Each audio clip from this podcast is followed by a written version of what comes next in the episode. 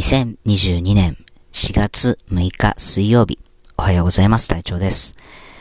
えっ、と、昨日僕はですね、えー、もう長く、あの、お付き合いをさせていただいている新聞記者の方と、えー、ちょっとお話をする機会がありまして、えー、1時間半ほど、えー、お話をしてきました。えー、いろんなね、お話を、えー、して、まあ、楽しい時間だったなというふうに思ってるんですけれど、あのまあ、その方との話の中でね、あのまあ、いつも思うんだけれど、隊長はなぜそんなに子供たちの笑顔を作ろうって思うんですかね？って。まあ、いろんな方に取材をしていると、まあ、いろんな大人の方が子供たちのために何かしたいと、えー、いうふうにおっしゃるんですけど、隊長のそれはちょっと違う気がするんですよね？って。プライベートの時間とか、ま、土日も削ってね、あの、なぜそんなに子供たちの笑顔を作りたいっていうふうに思うんですか？って、あの、隊長にとって子供たちってどんな存在なんですかっていう質問をいただいたので、えー、今日はちょっとそれを音声配信に残しておこうかと思っています。でですね、あの、ま、一言で言ってしまうと、まあ、僕にとって子供たちというのは、えー、僕の理想の姿ですね。えー、っと、尊敬する人です。え、っと、子供たちを見てるとね、思うんですよね、毎回ね。こう、あんな風にこう、空を見ただけで空が青いっていう、その感動を言葉に出したりとか、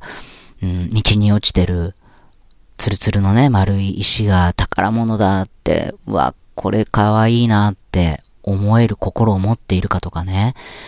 うん、道に咲いてる花をね、摘んで、あ、これを大好きなあの人にあげようって、すぐにその大切な人を思い出すその心だったりとか、うん、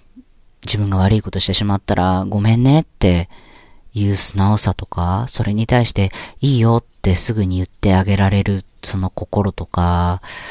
うーん、なんだろうな、そういうこう、素直さとか、まっすぐさとか、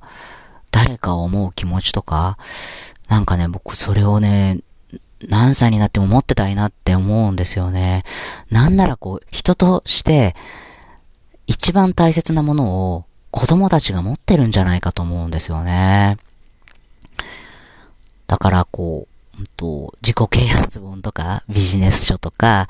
まあ、いろんな、えー、講演聞きに行ったり、えー、いろんな学びをね、えー、したり資格取ったりっていうことを皆さんされてるかと思うんですけど、僕にとって子供たちと会うっていうのは、子供たちとお話をするっていうのは、それと同じことなんですよね。子供たちがね、本当に大切なことをね、たくさん教えてくれるんですよね。なので、えー、僕が子供たちと会っている時間は皆さんにとってのこう、学びの時間と同じだと思います。僕その、人として優れた人ではないので、あの、すごくね、子供たちのああいう優しさとか素直さとかを僕は持っていたいなって思うんですよね。ああ、忘れてたな、こういう気持ちっていうふうにすごく反省するんです。だから、常に子供たちと会って、子供たちの話を聞いて、ああ、大事だよね、そういうことって、ありがとうございました、教えてくれてっていう、そんな気持ちで僕はいます。でね、この前あの、ちょっと話があるんですけど、木育ワークショップに、あの、僕行ったんですね。で、年長さんとまあ木育ワークショップをやって、えー、年中さんは来年君たちがこれにチャレンジするんだよってことで後ろでま応援してるわけですね。で、年少さんは先生たちとね、あの、外で、あの、遊んでるんですね。で、目撃ワークショップが終わって、で、僕は、あの、自分の車のところに、あの、行ったわけです。で、まあ、自分の車といっても、その、エテ号はですね、あの、もう十何年乗っている白のワンボックスで傷だらけだし、もう、ガタガタ走ってくるわけですね。古いのでね。で、それを見てね、子供たちがね、ジブリの車だっていうわけですよ。あ、エテ号はジブリみたいだって、ガタガタ走ってくるからバラバラになっちゃわないかって、まあ、心配するわけですね。で、打ち合わせなんかに行くと、体調帰り帰れる？って大丈夫？って、車バラバラになったりしないみたいな。あの、聞いてくれるんですけどね、大丈夫？って、あの、エテゴはね、元気な子だからガタガタ言ってるけど大丈夫？ってお話をするんですけど、で、その日ね、あの、外で年少さんがまあ、あの、エテゴの周りに先生と集まってたわけですよね。で、先生笑いながら見てるわけです。で、何かなと思ったら、あの、子供たちがエテ号の周りに集まって何してたと思います？あのね、エテ号の周りに集まって、自分たちの絆創膏をね、エテ号に貼ってくれてるんですよ。ちっちゃいあの子供用のね、あのちっちゃいちっちゃい絆創膏ありますよね。あれをね、トーマスとか、マイメロとか、えー、ドクターイエローとかね、アンパンマンとかをね、仮面ライダーとかね、貼ってるわけですよね。大事なね、あの絆創膏を。で、あの、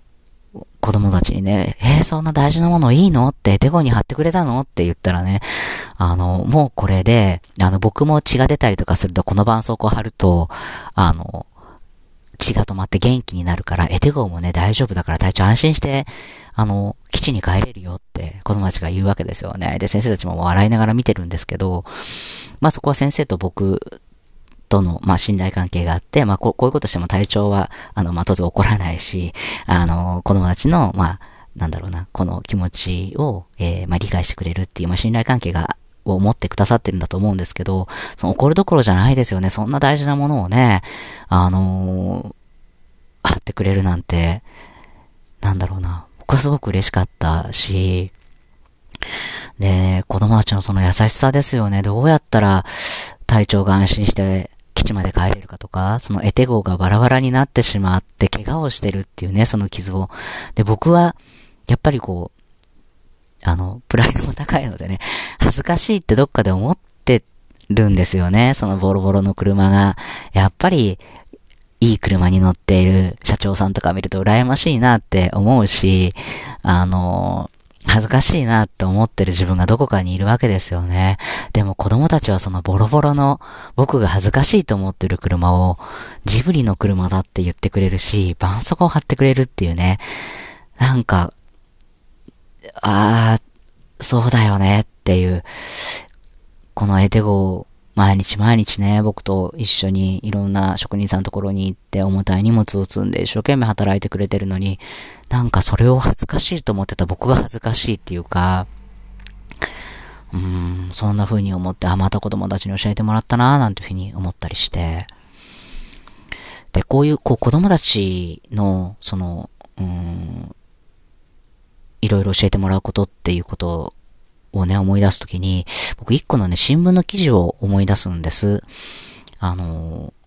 鹿児島の、まあ、日南新聞という新聞の、まあ、記者の目っていうコラムに、あの、かなり前に書いてあった記事なんですけれど、まあ、あるね、あの、会社の社員の方が、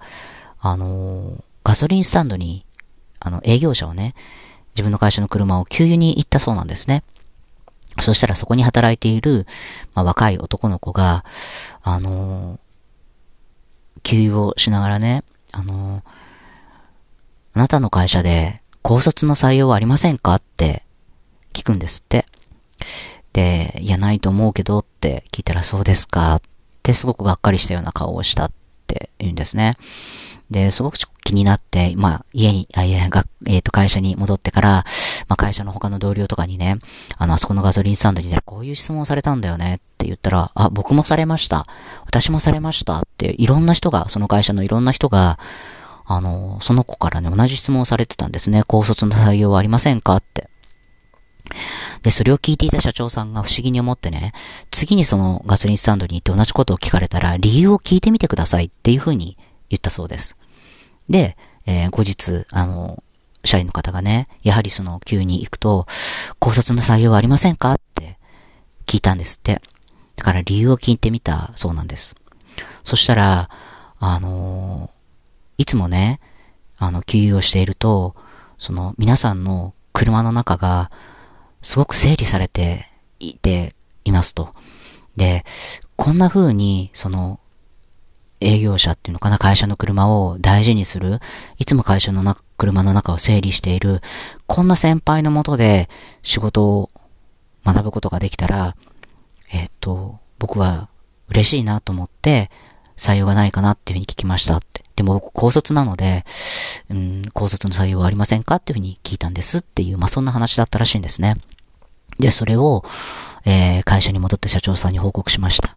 で、社長さんすごく感激をされて、えー、すぐに求人広告を出して、えー、その子の、面接をしたんですね。まず筆記試験をしてとっても優秀でした。で、えー、面接をしました。面接をしても、そのか、男の子はね、母子家庭で、で、まあ、家計を少しでも助けるために、えー、高校に通いながらね、そのガソリンスタンドでバイトをしてるんですね。で、もうすぐ卒業しますと。いうことだったんですね。で、えー、成績も優秀だし、まあ、その親思いの姿とか、うん、何よりもその、えー、車のその中が整理されているっていうことに気づくという、えー、この子の気持ちにとても社長さんは、えー、感動して採用を決めました。で、実はその会社というのは清掃をする、あの、会社なんですね。だから、まあ、車自体がそんなに、まあ、正直綺麗なものではなかったそうです。で、だけども、その社員の人たちは、えー、その、車を丁寧に使い、うん、掃除用具とかもね、綺麗に整理をして、えー、そういうガソリンスタンドの人にもすごく丁寧にいつも、えー、接していたそうなんですね。で、それを多分、その、社員の、えー、男の子は見て、えー、社員の人たちに、えー、皆さんの、と一緒に仕事をしたいということを多分感じたんだと思います。で、